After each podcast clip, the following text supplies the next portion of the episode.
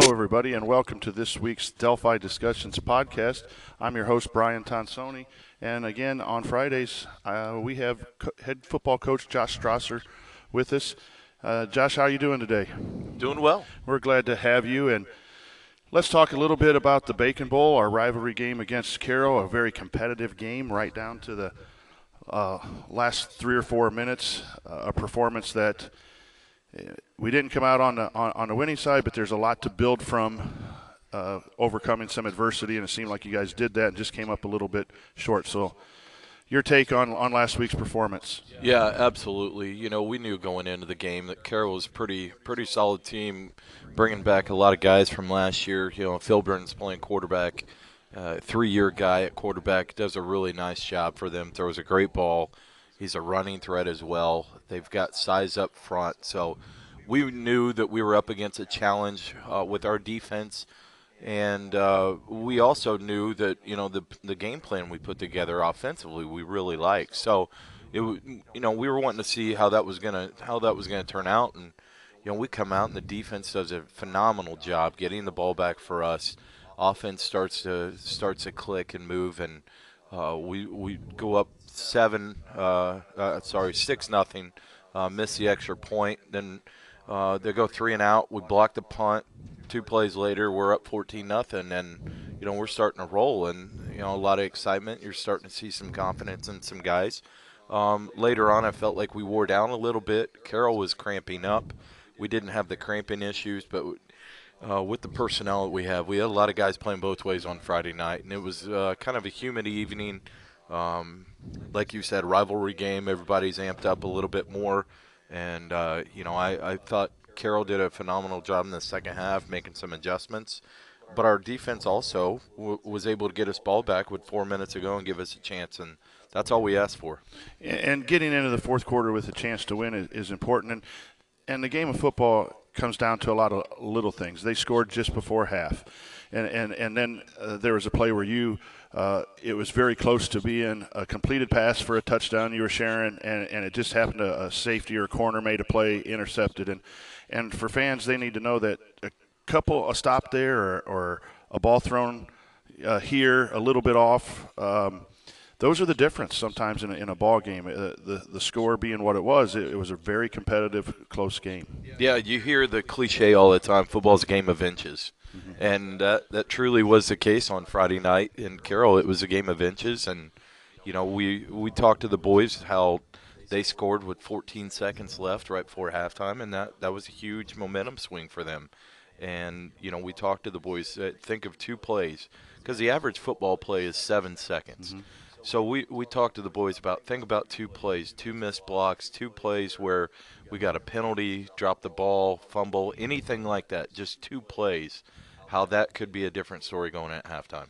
And um, your junior varsity team, one of the, the big things with football is you need bodies, and, and you're constantly in a situation where you're trying to get kids to come out through the spring, summer, and even kids as school starts. And it's nice to be able to put some kids out and get some experience on the JV. And they had a nice win this weekend, and, and share that with our listeners. Yeah, the JV guys got a win at home on Monday night against Carroll. They won eight to nothing.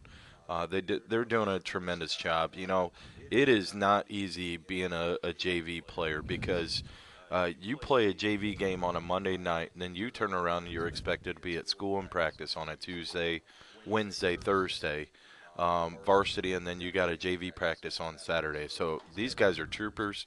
Uh, but we, we treat it as that this is the building block for them, and we're trying to get them plenty of reps to make sure that we can help them develop and not just be um, scrub players is an old term that used to hurt here a lot. That we don't treat it like that. We were we're trying to help them because they are the future. And JV is you just said it right there. It's a big part of what you're building, and it's good for them to get some time on the field, and it's also to get used to winning and, and finding out how, how to win.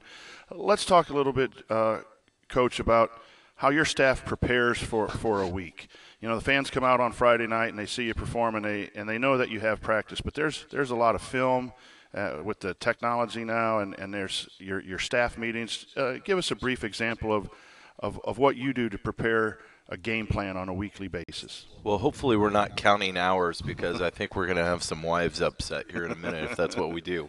Um, no, I, have got a tremendous staff. These guys pour everything into it. Uh, I'm very, uh, very appreciative of them, and maybe sometimes not very good at showing that, but I do take care of them. I, I do my best in helping them. But we, so we start out. Let's start on a Sunday. Uh, Sundays we meet in the evenings about five o'clock. I would say normal uh, meeting time is uh, four, four and a half hours, something like that. Usually my goal is 8:30, so I can try to be home to see my kids before they go to bed, but not always the case. Um, but we break down both sides, um, offense, defense, and special teams, and included in that, um, it's been expected that we have watched film uh, over the weekend of the opponent. Now we trade. Normally, you trade the previous two weeks' film with your upcoming opponent. So with Twin Lakes this week, they've they have our weeks one and two film, so they can scout us, we can scout them, and that is through a Hudl software. All of our kids are on Hudl All of our coaches are on Hudl They can see what we can do, and the the upcoming opponents. They can see the previous week's game, and our boys are doing a nice job of uh, buying in and understanding. There's a lot. It's a valuable tool. They're they're able to learn from watching film. And back in the old days when it was VHS, when I first started, uh, that was much more difficult to make duplicate copies to hand out to everybody, and you had to do it in one room. Exactly, and uh, the the software issue is just a, a fantastic um, way to share tape. How much of that that goes into game planning? They know what you've done two weeks, you know what they've done. How do you prepare for any changes they might have make? What kind of changes without giving away trade secrets for tonight's game? Yeah, well, I, I mean, tendencies is a big one, and uh, you talk to coaches and you know you talk to college guys for some experience because they get really analytical uh, with what they're doing with film and you know we've had you know been fortunate to be able to talk to some college guys to help us out with that but and analytics has really taken off right now in, in college sports but you you look for tendencies, uh, things that can tip you off, and um, things that can help you when it's a third and five. You know, do they do they run the ball? Do they pass the ball?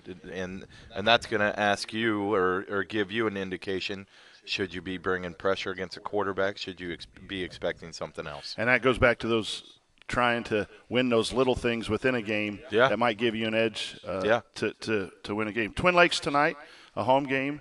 Uh, what can the fans expect tonight from, from your team and from Twin Lakes? You know, it's it's awful weird because uh, you know with Carroll being so close, uh, you would think Carroll is a being the Bacon Bowl that that's a big rivalry, and I believe it truly is, having been grown up here. But you know, for some reason, uh, Delphi kids get jacked up to play Twin Lakes. I don't know if it's because it's a bigger school, um, but we can expect our kids to to be excited to play them. Uh, we got another home game. This is our only game in the month of September, so uh, we we've got a long way before we play another game in at home. And uh, you know, it, it's youth football night. We're going to have all the youth guys out there um, and youth cheerleaders. It, it's going to be a big crowd, uh, and we can expect a lot of uh, run game from Twin Lakes. Coach Mannering's in 30 some years of coaching. Uh, phenomenal job. Indiana Football High School Coaches Hall of Fame and uh, you know, very very well respected, and uh, you you got to bring your A game when you're coaching against a, a, coach like he is. Well, coach, we wish you luck. It's another step on the journey of a complete season. We hope your team makes some progress, and we hope we get a win along with that pro- uh, progress. So, thanks for joining me. Good luck tonight. Thanks, Brian. Go Oracles. Yes, this is uh, Brian Tonsoni for Delphi Discussions. Look for us on any uh, podcast catcher, but we're on iTunes and Google Play. Uh, appreciate you listening. If you have any suggestions, uh, let me know by email. Thanks. Have a good day.